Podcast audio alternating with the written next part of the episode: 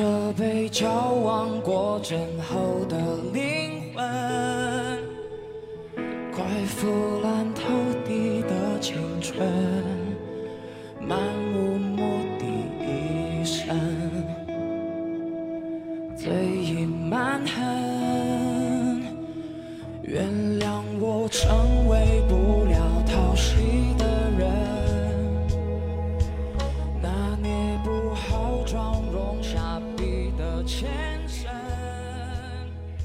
Hello， 大家好，这里是将聊天记录公之于众的草履虫帝国，我是草履虫帝国最想发财的七七，我是草履虫帝国最风风火火的八八，下面让我们开始吧。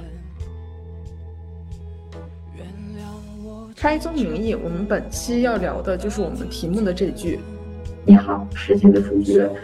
这个其实是我们就是上周在想本期选题的时候，我突然冒出来的一个想法，然后我发给巴巴之后吧，就发现同样一句话，我们俩竟然想的就完全不一样。对，因为那天七七发给我以后，并没有任何的解读，他也没有跟我说什么，就是我们俩在聊选题的时候，突然间给我没有前因没有后果来这么一句话。 然后我就误以为我俩的想法是一样的，结果我俩各自发完各自长篇大论以后，发现背道而驰。我们就觉得蛮有趣的。进入我们本期的讨论吧，各位主角们。我感觉啊，很多人小的时候都会有这种幻想，就是觉得我有超能力，或者是我能看见别人看不见的东西，或者觉得就是我能改变世界，就是等等等等等等这种的。举例说明的话，就是。 我小时候有一段时间，就是会觉得自己能够，就是能一下跳下一层楼，并且身上不会有任何就是受伤，然后上也能一下跳上一层楼。就我不知道你们能不能懂那个一层的概念，就是不是一个一个台阶，是一整层，然后我能直接一个蹦上去的这种感觉。但是好像现在想想应该是做梦，不是真实存在的。我发现好多人都做这个梦，我也做过。 小的时候就经常会看见空中的一些漂浮物吧，你应该也看见过这个东西，应该不是只有我一个人能看见吧？啥漂浮物？你给我整害怕了，啥呀？不是，就是空气中会有一个，就是小的时候经常能看见，但我长大之后就看见的比较少了，就是那种像小虫子，就小细胞，就像草履虫一样的那种东西在空气中飘着。 就是小时候我经常能看见、是这样的，我小时候看不见，我现在能看见，是因为这有一个疾病叫做飞蚊症啊，不是飞蚊症，不是那种的，你确定吗？但是我觉得就是我确定不是飞蚊症，不是那种看见虫子，它是就是像空气中会有一些，我知道，就是像显微镜的那种能看见的东西。对，我也是啊，这不是飞蚊症吗？啊，这是飞蚊症吗？这不是吗？这是啊，好吧，反正就我小的时候觉得只有我能看见它们，但是我也不知道它们是什么。 还有小的时候，就是我爸妈会带我出去旅游，算命的时候会说我是什么珍珠手，然后富贵命，然后我还会有一些就是感觉是什么啊，我只要去到这个摊位，一开始这个摊位没有人，然后我去了之后，就突然很多的人都去买它，然后就开始排队这种，或者就是说我感觉就是跟我在一起的人身边就是都是一个好人，他的运气也会变好，我会有这种莫名其妙的错觉，你会有吗？ 我不太会有，甚至我感觉我小时候我喜欢吃的所有店，他们全都关门了。就是如果我觉得我们家附近的一个店特别好吃，然后我老去吃，然后基本上一年之内吧，它肯定歇业。懂不了。上所述吧，我其实一直不管是小时候还是现在，我都觉得自己是个天选之女，我是我这个世界的主角。蛮久之前，我在网上冲浪的时候看到了一句话，特别触动我，叫。 来到这个世界不就是为了玩吗？放轻松点，主角。我觉得这句话就正中戳中我的内心，跟我想的完全不谋而合。我觉得这太懂我了，知音。虽然这么说可能比较中二，但我其实一直就是这么想的。我觉得我就是世界的主角，就是虽然可能现在还没有发生我的人生大事迹，我能为这个世界做出点什么，我改变这个世界了，但是。 种种迹象表明，就是让我自己觉得我可能就是这个世界的主角，可能太自恋了。多好啊！主角的人生剧本就不可能是一帆风顺的，一帆风顺的他就绝对不可能是主角。所以我，从小到大也遇到过挺多大大小小的磨难吧，就是可能就是之前觉得很大，但是过去之后一想，其实就是屁大点小事儿这种的。我就把它总结为，就是主角怎么可能会有过不去的坎儿呢？那只是临近走上巅峰前的小小磨难罢了。哪有哪个主角的人生会是一帆风顺的呢？就不管是怎么样的磨难，就边境都肯定会让他过去的。就是如果你暂时没有办法，你可以选择等一等，就是等那个转机的来临啊，除非你的编剧是余华。余华，然后接下来什么？不是，你想想，余华笔下哪有哪个好人呢？但是余华笔下的人生都很精彩。接下来我想问一下巴巴，你有什么就是觉得自己人生的高光时刻吗？我的高光时刻其实有的，但是我感觉这个高光时刻是那种，它是那种掺入了一些血和泪的那种高光时刻。就是我之前上一期是不是说过，我们如果有时间的话可以做一期我们曾经遇到过的老师嘛？你还记得我跟你说过我高中的那个事情吗？就是那个我感觉是我的高光时刻的一个原因，就是浅述一下，就是当时是我被诬陷了，就是属于在高中的时候被造了点黄谣。我被诬陷了以后呢，当时是因为我高中不太属于那种就是跟其他班的同学跟整个就是所谓的类似于打引号的社会一点的人会有接触的人，我不太是这种性格。然后我当时又发现就是所谓的交际圈非常广的人，他们已经广为的流传了关于我这个谣言，但是我作为本人是不知道的。后来几经辗转，我算是最后一小波知道了吧，就是再不知道了那就是真是就是跟他确实是没什么关系。然后我就是属于该知道那一波人里边最后知道的，知道了以后我就进行了一个非常高光的处理。我现在想想，我依旧非常感激那个时候我自己。就当时是我记得是晚自习的时候，我们晚自习是我清楚的记得是9:20放学，我在9:10的时候我给自己留了10分钟时间。我在9:10的时候，那个时候班主任都已经走了嘛，因为晚自习嘛他也不太会待到那么晚。然后我在晚自习剩10分钟的时候我就站起来，然后我就说耽误全班同学一点时间，我就特别酣畅淋漓的把这事儿进行了一些解释，然后没有一个脏字儿的怼了造我黄谣的那两个女生，把所有的一些疑问都解答了，并且我直接质问了那两个女生，就当时非常高光的处理。我觉得高光的点在于我当时说了很多话，然后其中我现在还能记住的是为什么你们能公开造我谣，但是却不允许我公开进行辩解？就是我当时的辩解的方式非常之公开，因为既然你能广为流传的去造谣，那为什么我作为一个辟谣的人，我还不能大大方方的？所以当时那个是我觉得非常高光那个事情。然后他那个高光有个 2.0， 是当时我进行处理完了以后呢，我们班主任找到了我，他并没有埋怨造我黄谣的两个女生，他是过来埋怨我。他的意思是说你完全的不考虑别的同学就是说你怎么能占用那个晚自习的时间。我说晚自习本来就是一个课代表啊跟老师会还有一些班干部会布置一些任务的一个时候，那平时也会有，那为什么我占用最后10分钟就不可以？再加最后10分钟大家本来也没什么心学习，我在这个班我待3年了，我不清楚吗？但其实我们班主任的主要意思不是，他落脚点不是在于我占用了我班同学10分钟晚自习，他的点在于我侵犯了他的权威，他感觉我怎么能够私下处理这件事情。我说我当你学生当这么多年了，我不清楚你吗？我若告诉你的话，你最多就是私下找他们一下，完事之后你简单教育几句他们你就完事了，因为你只想要班级表面的和平。那最后我被广为造谣了，但是最后你是私下处理的，那凭什么呢？我当然要通过我自己的方式，通过我自己的手段大肆的传播正确的客观的事实是什么样子的。然后我们班主任对我就特别生气，然后当时也没给我好脸。然后呢这个高光 2.0 还有我父母的参与。我爸妈呢就是听我说这个事情以后也没有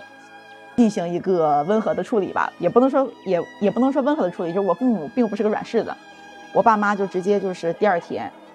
老师上班的时间跟我们早自习的时间基本一样，但他会比我们到的稍微晚一点点。然后我爸妈早晨正常说是我爸可以送我去上学的，但那一天是我爸妈他们俩一起去的，然后我先进学校了，他俩在门口堵我们班主任，堵上了以后呢就说哎老师那咱谈一谈吧，就去了老师的办公室。然后办公室还有其他老师嘛，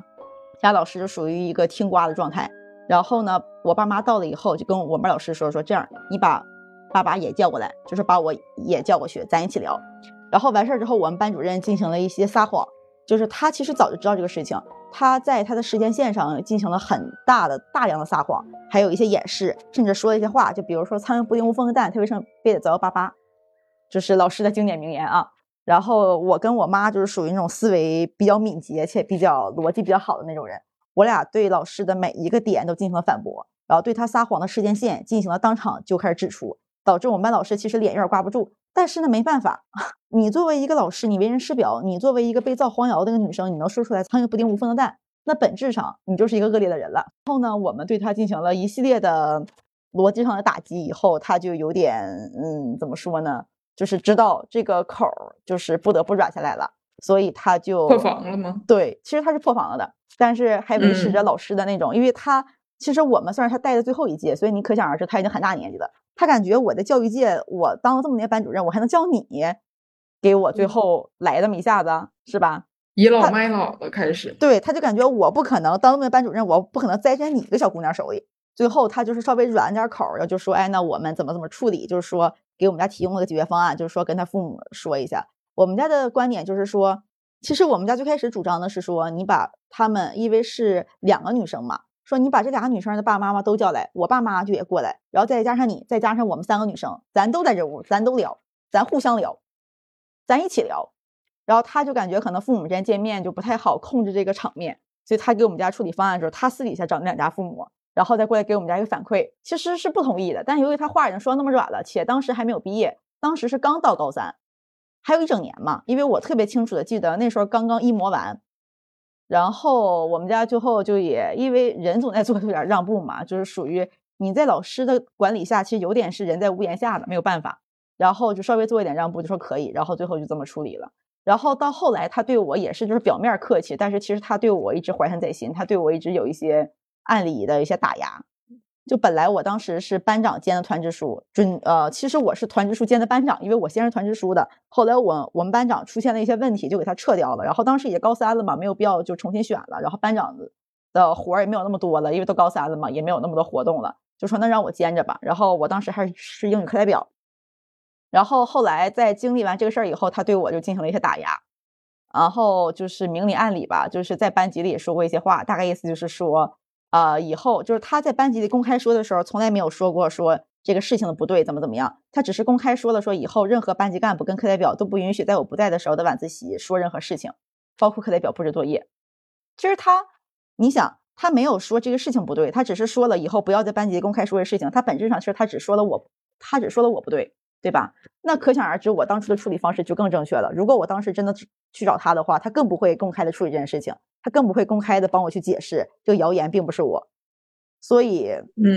我当初的做法真是太对了。我这件事情其实耿耿于怀了很多年，对我目前为止这25年的人生里边影响最大的一件事情啊，直到现在他都是。虽然后来发生了很多事情可能比他要大，看似要比他要大，但是当年的我太小啊，就是后来发生那些所谓的更大一点的事情的时候，我已经大了，我的处理能力，我的心态，我的三观都已经逐渐的走向稳定了，但当年还没有。当年我只是一个刚上高三那个孩子而已，还没有接触过世界，我接触的只有父母、同学跟老师。所以我一直觉得这件事情对我的目前为止25年的人生里边是最大的一件。那个黄瑶具体的我就不阐述了，因为它很冗长，如果有时间我们做的话我们就再说。所以我一直觉得那个是我一个高光时刻的原因，是因为这件事情让我耿耿于怀这么多年，它唯一让我有所解脱的就是我当年真的靠我自己的手段非常干净利落解决了这个事情。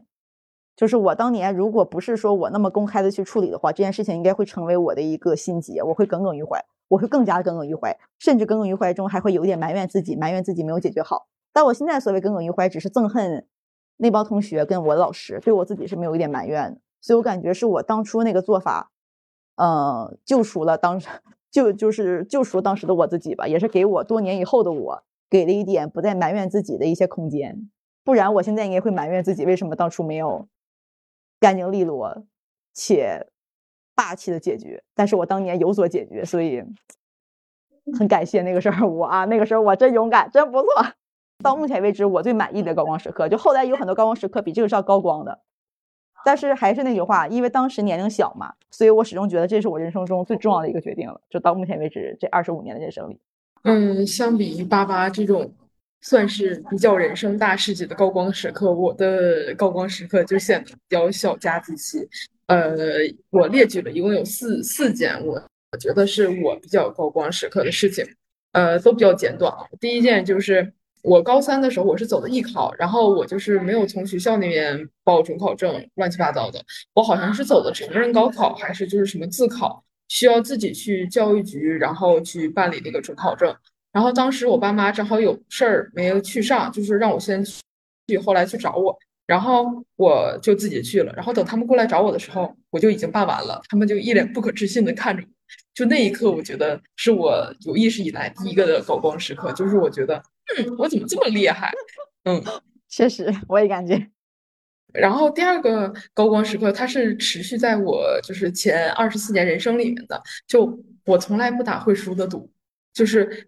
会输的赌我不会打，但是我打的赌从来没输过。这个我不知道算不算高光时刻吧，但是确实有点哪在的。然后第三个的话，这个应该也是过去式了，就是我曾经的男朋友身价2亿，虽然不知道是不是他吹牛，但。反正他是这么给我吹出来了，我信了。我也信了。后一个也是我觉得我最爽的一个人生爽点吧，就也是在我们第一期的那个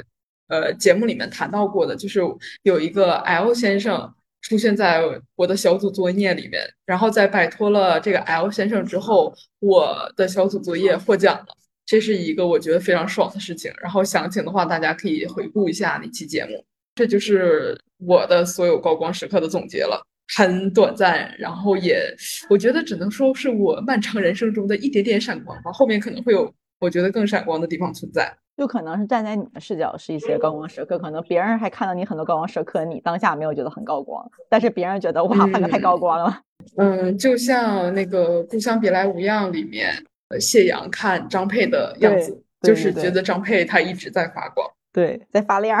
这期的由来就是那天我给巴巴发了，其实是2个选题，一个是这个，还有一个是你什么时候不再装作成为一个人。然后最后我们定了这个是因为这期它是蛮早之前小镇做题家这个词汇刚冒出来那阵儿，我们俩的一个共同朋友就是前几期的嘉宾R女士，她问我你觉得自己是普通人吗？我当时就是回答的很快，也没有什么思索啊，我觉得就对，我就是普通人，就我觉得我从小到大就是就挺普通的嘛，没有什么就是事情发生啊，然后也没有说多有钱幸福也都没有，我觉得我自己就是一个普通人。但就是他当时给我的回复就是其实我们这样已经不算是普通人了，就虽然我们没有就是多么幸福美满的家庭，但是衣食无忧，上学的时候也没有遭遇过校园霸凌，也没有遭遇过天灾人祸车祸，平安长大，然后也没有就是遭遇过猥亵性侵抢劫勒索，然后也没有被诈骗过，也没有就是交不起房租，也没有为吃不起饭发愁过，然后我们还非常顺利的完成了9年义务教育，甚至我们最后还考上了大学，然后我们会用智能手机，会自己上厕所然后还有幸出去见识过一点点小世面，这个好像已经是一个少数人的人生了，不是吗？R女士总是能够说出一些令我陷入沉思的话，但其实你知道吗，他为什么会让他认识到他自己不是普通人呢？是因为他在 B 站上发了一些什么什么话，然后结果被人家喷了，他才意识到原来我的人生已经不是普通人的人生了。我太能理解了，就是R女士的那个状态，如果发这种话的话她一定会被骂的，就是现在的这个网络环境她是一定会被骂的。就我觉得我们之所以大部分人都认为自己是普通人的一个原因，是因为幸存者偏差这个概念，就因为我们过成这样，我们就觉得大部分人都过得跟我们一样。 对，所以其实普通本身就可能不普通了，可能我们的生活就已经是被别人所希望的，我们都是在被别人所羡慕着的。如果你最近遇到了一些小麻烦一些小困难，别担心，再等等，你记住，你就是这个世界的主角，这个世界没你想象的那么厉害，其实就是个草台班子，时间长了总会露出自己的一些破绽，所以放开了去玩吧，放开了去干吧，去体验吧，这个世界就是为你而存在的。行啊，以上就是我对这个主角这句话的理解，后面将是开始巴巴的理解了。有被你的那句话所点燃到，这个世界它就是给你准备的。行，当时是七七给我发这句话的时候，他还没有跟我发他的长篇大论，我看完的第一反应跟他就是背道而驰，他说的那些我一点都没想过。我当时第一反应是楚门的世界，就是他不是说说我是世界的主角嘛，我当时第一反应是主角是打引号的那种主角，然后我就想到了楚门的世界。我当时第一反应就是我们都曾经以为自己是世界的中心，因为像我们俩都是20多岁嘛，就是可能对于自己来说，从自己的视角来说，自己的小世界里边我们是中心，那可能父母啊长辈啊可能从小也围着自己转，然后甚至如果你的稍微年长一点，你还是一个公司的小领导的话，你从自己的世界你往外发散，你会觉得天哪，我就是世界的中心，我就是世界的主角。但是事实上这个世界有无数演播厅，有无数个演员，你在自己这个小圈子里边你是个主角，然后你出去发现哎，他在他世界他也是，然后你一俯视整个全世界会发现天哪，其实没有任何一个人是世界的主角。我当时的反应是这个，我就会觉得这个世界它是一个非常宏大且无底洞的一个东西，任何一个哪怕国家哪怕王朝都不会是世界的主角，都不会对这个世界的历史长河有任何的改变，你只是存在过那么短暂几十年，可能对这个世界来说你都谈不上 0.1 秒的一个小小存在。所以我当时觉得哦，就不过如此，就是我们世界的主角是打引号的，其实这个世界并不会有它真正的主角的。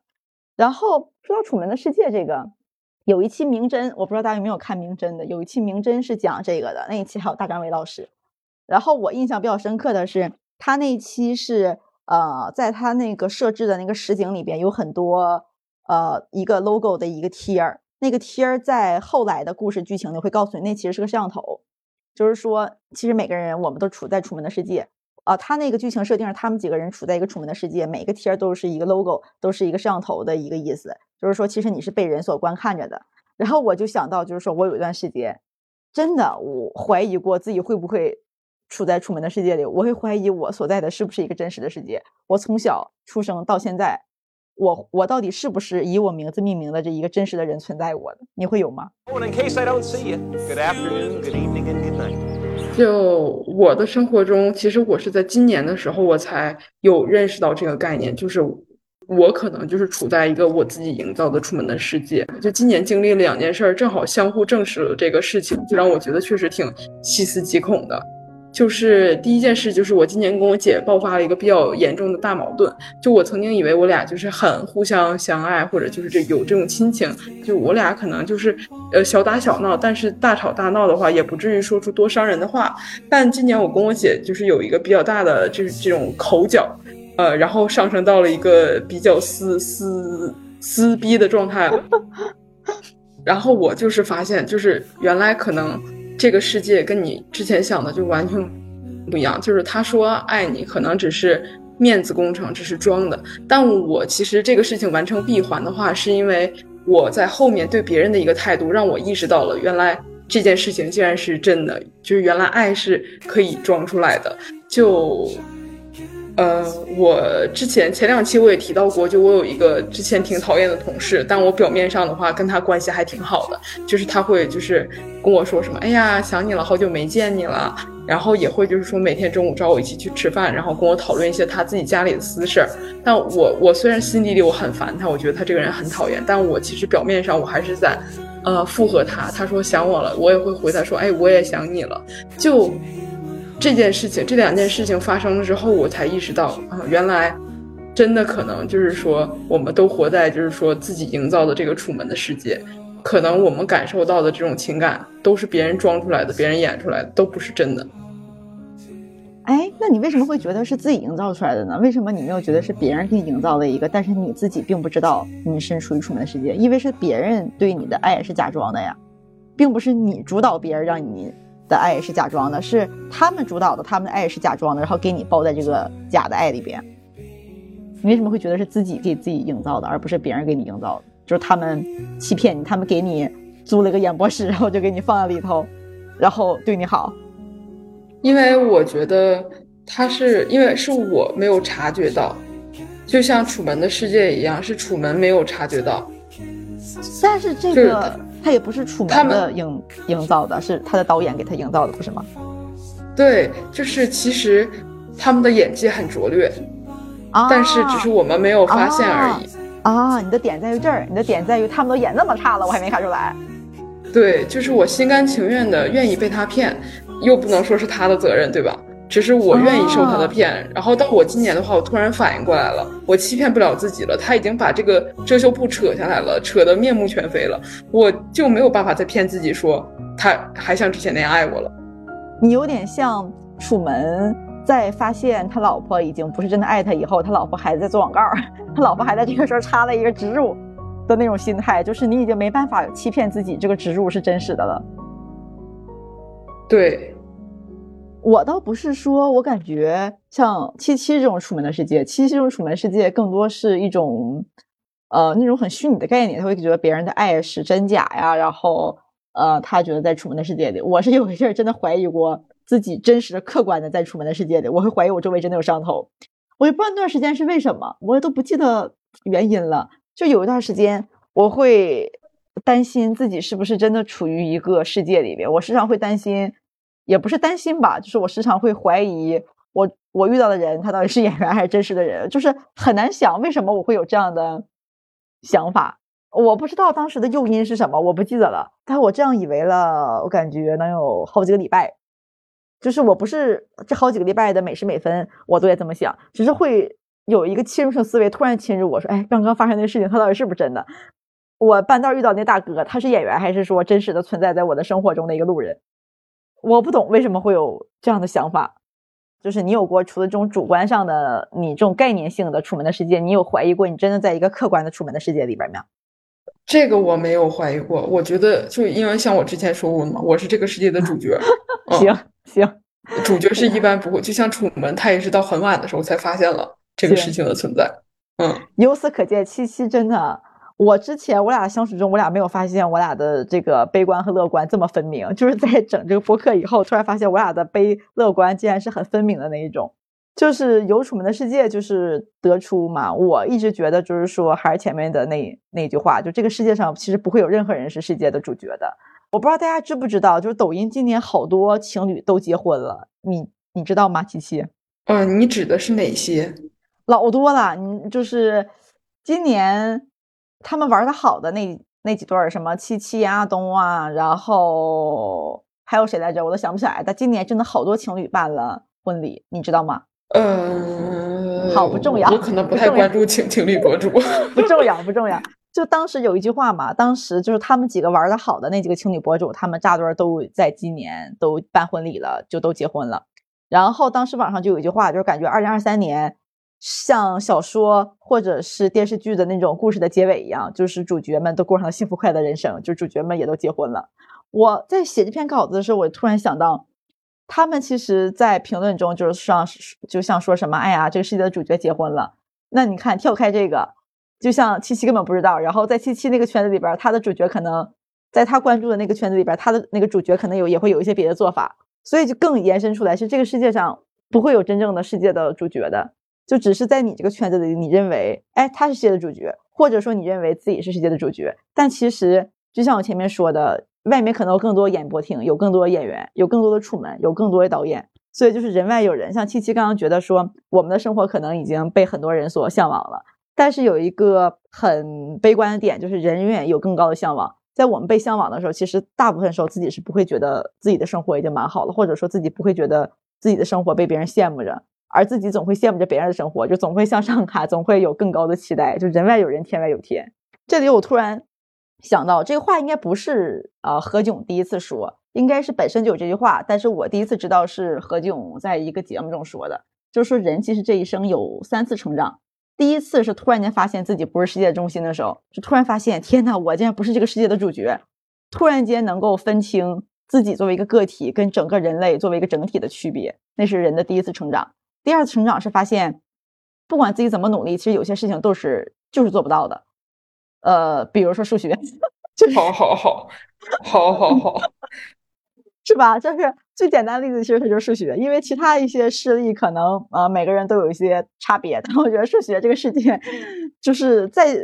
做数学题这个事情上，应该这个例子是最广泛的，是最能够被认可的，就是数学。就是第二次成长，它就是你发现，哎，其实你不管怎么努力，有很多事情你就是做不到，就是跟你这辈子努力到死你都没关系，他就是做不到。然后第3次成长呢，是说，哎，我知道这事做不到，我也知道我没什么办法，但我就想往前奔一奔，我就想做一做，但是我也能够负担得起他这个结果，我也愿意去付出。就是也可以说，就是第三次成长是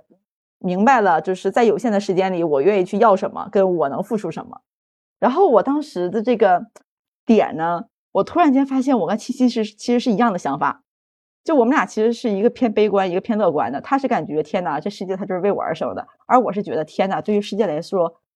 你算什么呀？跟你有什么关系？然后我们俩的这个对于高中政治来说，我不知道现在高中政治还是不是这么个叫法了啊，但是我当年学的时候是，就是所谓的世界观方法论。我们俩的世界观其实是不太一样的。我突然惊喜的发现，我们俩方法论其实是一样的。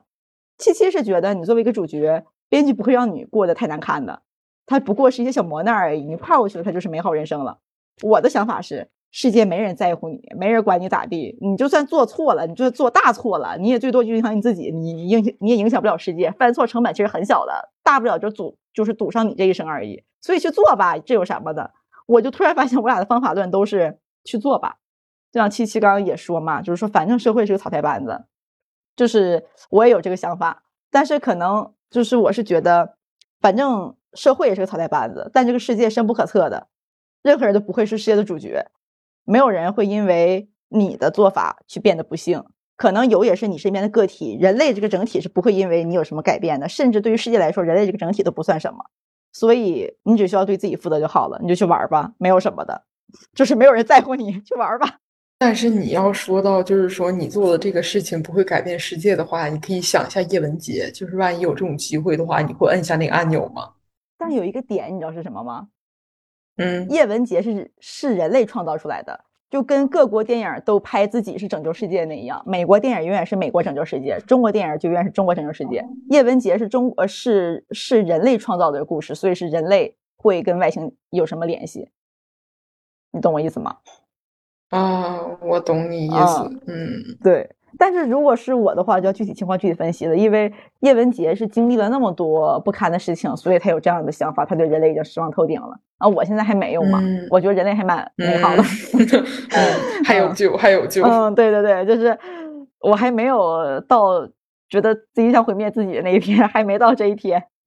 就是像我前面说的嘛，就是人都是在自己的视角里看的，就像你说叶文洁那个事情。它是人类创造出来的东西，所以是以人类的视角在观看整个世界的，就可能在更上一级的生物里边，他会觉得你算个屁，我管你按不按按钮的。可能所谓的你做的非常宏观那个事情，在他的眼里只是他花本上的一个小故事而已。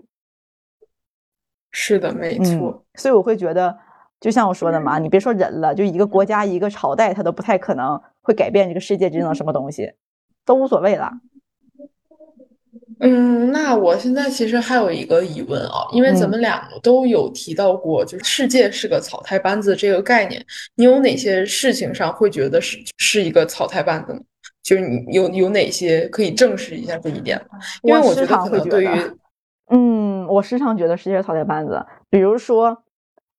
我是一个感觉逻辑性要就是从总到分的这么一个习惯模式，但是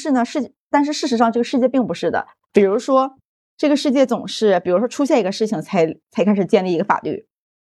就是会给我一种缝缝补补的感觉，就是出了一个事儿，哎，你补一下，出了一个事儿你补一下，不光是立法是这样的，就很多事情这也是，比如说淄博突然火了，大家就一窝蜂的去淄博，然后开始是建设淄博，然后另一个地方突然火，大家就是感觉是东一榔头西一锤的，它并不是一个阶段性的有预谋的一个长期的计划，就不管是对国家也好，对个人来说都是这样的。就是比如说现在突然间，哎，有一个什么东西比较火了，或者说有一个什么事需要考，近期一个什么什么东西比较火，比如说近期军队文职，大家觉得它的前途挺不错的，就会去考啊。近期一个什么什么东西出来，大家想一窝蜂的就去了，就是属于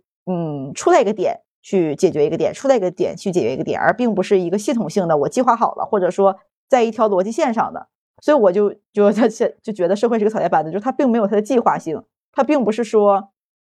我能够去预判，或者说我的行为方式，并不是说像我做了一份计划的那种感觉，就我会觉得这个项目很草率，它不是那种大项目，哎，我的计划好了，未来3到5年内，然后我要干嘛，然后几年内头，哎，我要干嘛，它不像这种大公司大项目这种感觉，它有点像是小公司小项目，出来一个小 bug 修复一下，出来一个小 bug 修复一下那种感觉。听巴巴的描述的话，就感觉整个世界就是一个临时抱佛脚的状态，对，有什么事情就解决什么事情。我今年也，我也是，就今年算说实话，就是对我的就是前24年来说是一个挺重大的转折的，就今年我就是明白了很多人生道理吧。然后呢，我意识到世界是个草台班子的时候，也是因为我跟我上一家公司，就我上一家公司，我曾经以为它的就是说种种啊，什么管理结构啊，什么什么东西都很完善，什么什么的。但是直到我离职的这个事情发生之后，我才知道他们真的就是个草台班子。世界就我曾经觉得很厉害的东西，原来是个草台班子，那世界就也有可能是个草台班子。对，就是刚刚77就是给我那个一个总结，就是它这个体制，它的机制并不完善，它不是一个。就是所谓的上位者他已经缜密思考的一个东西，它是一个对他们来说也猝不及防的一些小 bug。 是的，所以呢，你像整个世界它其实都是一个临时抱佛脚的状态，那我们其实也可以考虑一下这种工作模式，对，就是发生什么我们再去解决就好了。我就是从疫情以后，我的行为方式也变成了临时抱佛脚跟东一榔头西锤子的状态，就出来一个 bug 解决一个吧，反正你也预判不了。以上其实就是我们本期想要表达的全部内容了，就没有想到就是我的一句话，就是两个人的就是想法能差别的这么大。你还有什么你感觉同一句话两人就是在没有解释情况下两人差别很大的时候吗？就是因为你有吗？因为77他不太是一个会在微博上会在网络上很关注很活跃的一个人，就他活跃可能就是在于他看一些乐子，他自己看，他不太会参与，或者说就是类似于粉圈之间的战争，就是他不太会知道。就是如果你看一些粉圈战争的话，会觉得很好笑的一个点就是同样的一个事情，或者说一小段剧情，或者说某一句话，然后每个人的差别都千差万别，就是每个人有每个人的杠点，就是每个人都有每个人能去反驳能去骂一骂这个事儿的一个点，是我觉得现在2023年很离谱的一个事情。就2023年开始，我感觉就是一个多正常的事情都能找个切入点去骂一骂。所以我觉得2023年很玄幻的一个点。你有我说的这种情况吗？就是你有遇到吗？就是你感觉是一个很正常的事情，结果他挨骂了。你这么说完之后，我就有了想起来了，就是对，没错，我今年还遇到过挺多这种事情的，是不是？一个是我好像我好像前几期好像也提到过，就是我之前发布过一个我去医院就医的一个体验感的一个视频，然后呢，就是不同的平台给我的反馈就完全不同，就有人共情我的这个遭遇，就觉得确实就是医疗这个系统存在着一些。不完善呀，然后就是态度确实有一些问题怎么样的，然后也有一部分就是说会替医生就是护士说话，就是说他们就赚不到几个钱，然后就是你还得让人家怎么服务你，就是会有这种状态跟我说。然后还有一个就是我之前有一次去吃面，然后我就觉得我对面坐那个帅哥特别像金城武，然后我就发了一下，然后就有很多人觉得这根本就不像，这要是金城武的话，那我是什么？我是吴彦祖吗？就你瞎了啊！对，哎，你这个让我想到你让我分享，你还记不记得？咱们做性缘脑那一期的时候，你跟我说过，说一个博主教别人怎么修鼻子。你记得吗？我想起来了，他一个美妆博主教人怎么修鼻子这个事情，你感觉无比的正常，但是他的评论区是他鼻子怎么了？对，为什么一定要追求就是精致小翘鼻？他鼻子就不好看吗？他鼻子也是一种美。我当时看到的时候，我也挺震惊的，是不是？怎么会有人说这种话？我感觉2023年是一个巨大的临界点的一个原因。我感觉22年的时候都没有这么离谱，就23年的时候，就是这个事情这个现象尤为的明显了。就是你感觉就像马路上会有个井盖一样，就这个事情你感觉从古至今这个事儿就是这样的，没有什么问题。然后在2023年，突然间它就是一个能被骂的点了，甚至你在之前你从未知道还有这个点可以切入，然后在那一瞬间你发现了它，我觉得我天哪，这个世界上还有人这么想，真不错，真的这个世界真的很离谱。就是跟我刚来到这个世界认识的完全不一样了，是吧？有点魔幻了，是吧？跟我前24年认识都不大一样了。今年陡然间就觉得啊，他长这样了。所以前段时间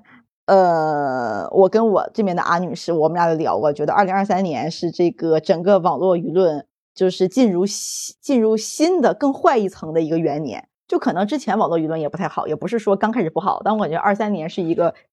更上一层坏的、更上一层糟糕的一个元年。我不知道是不是只有我自己这么觉得啊？怎么说呢？其实我们俩就是想表达的观念就是。每个人他都是不一样的，所以我们想的东西可能都不一样，就是一句话一个概念的理解可能也都不一样，所以就别太在乎了，就是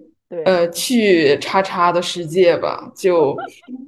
自由自在的活着吧，就不用太在意别人的眼光。虽然说我现在还做不到就完全不在意，就是说别人怎么看我，或者是就是我走在路上，就是别人关注我的话，我都是会在意的。我还是会有精致羞耻症在的，然后我也会去在意别人对我的看法。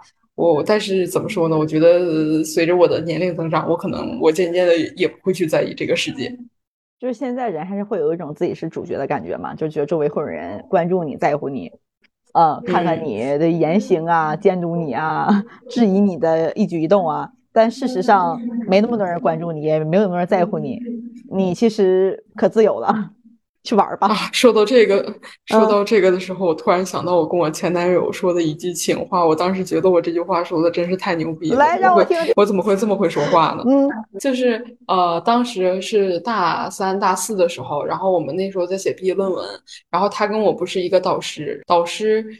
在给他们是线上用腾讯会议给他们讲选题，然后他就问我，就是对我们班级的另外一个女生有什么看法。然后我说啊，我觉得他是一个就是挺开朗的、挺 open 的一个，就这个 open 就是指的是他比较像西方的那种的女性，就不是很像一个典型的中国女性这么就是会内敛一点，她非常的开放，而且很善于表达自己的观点。我觉得她就是这么一个人吧，她就是很羡慕她可以就是这么的。open 的表达自己的观点，不用在意别人的眼光，他是这么跟我说的。然后我当时跟他说，你还记得就是你们导师给你们讲的第一个人说了什么吗？然后他说他不记得。我说所以对啊，就是你不用太在意别人怎么看你，因为大家其实都不会在意你说什么，他们只会更关注自己。但是我不是别人，我会关注你怎么想。真是太会了，笑死！前半句是一个人生哲理，后半句是一个我爱你。真的，我当时我怎么能想起这么牛逼的话呢？行，这句话值得配得上那个身家2亿的前男友啊。可惜他已经是前男友了，我很后悔。哎，笑死！确实，就有一句话嘛，就是说你总是会在半夜的时候想起自己过往的一些尴尬的事情，但别人根本记不住。对，只有你会记住自己的那些时刻。对。就我第一次发现这个事情是我上高中的时候吧，有一次我跟我这边的阿女士说，我说你还记得你当初怎么样吗？我就跟她说了一个关于她的一个小事儿，就当时那个小事儿是我觉得非常感动的一个点，然后我就跟她说了，说你还记得你当时做这事儿吗？怎么样？然后我特别感动，然后她说啊，我人生中还做过这事儿呢。然后她也跟我说了一个我做一些什么，她特别感动一点，然后我也是啊，我还干这事儿了，你看根本记不住啊。就是别太在意吧，就有点回到了我最开始的那句话，世界上没有人是主角的，别太在意，也没有人在意你就去玩吧，这世界就是来玩的，没事儿。对，所以就是不管我们是不是这个所谓的主角都是无所谓的，因为这个世界的本质就是一个群像剧，我们每个人他都是一个独立的个体，我们可以从自己的角度出发，我们就是这个世界的主角，所以怕什么呢？你是主角，就编剧会让你赢的，就是这点小小的困难、小小的挫折都是会过去的。对，像他说，除非编剧是一花，你也可以对，除非你不幸。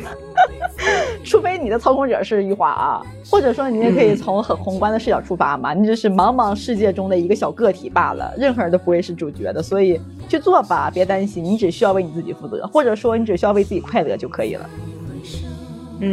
最后祝你今天快乐，明天快乐，祝你天天快乐。对，或者说祝你至少此时此刻快乐吧。如果以后快乐还不确定的话，至少祝你现在快乐吧。拜拜，好突然。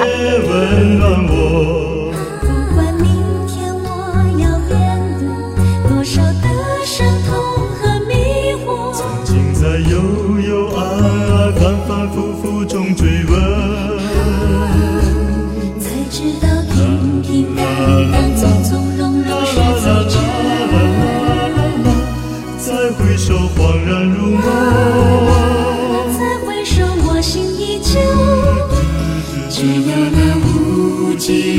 长路伴着我。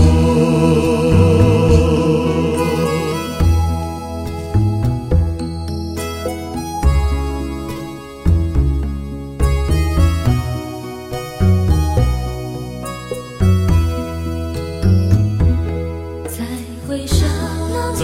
回首，背影已远走，再回首，泪眼朦胧，留下你的祝福，寒夜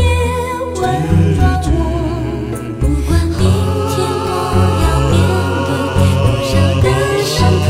和迷惑，曾经在幽暗反反复复中追问，才知道平淡从容是最真。再回首，恍然如梦。再回首，我心依旧。只有那无尽的长路伴着我。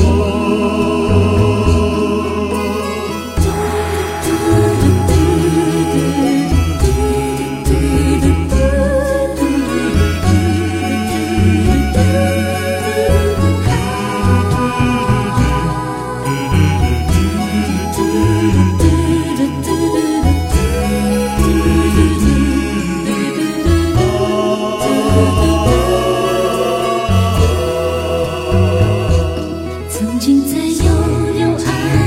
反复复中追问，才知道平淡从容是最真。再回首，恍然如梦。再回首，我心依旧。只有那无尽的长路伴着我。曾经在幽暗反反复复中追问。才知道平淡从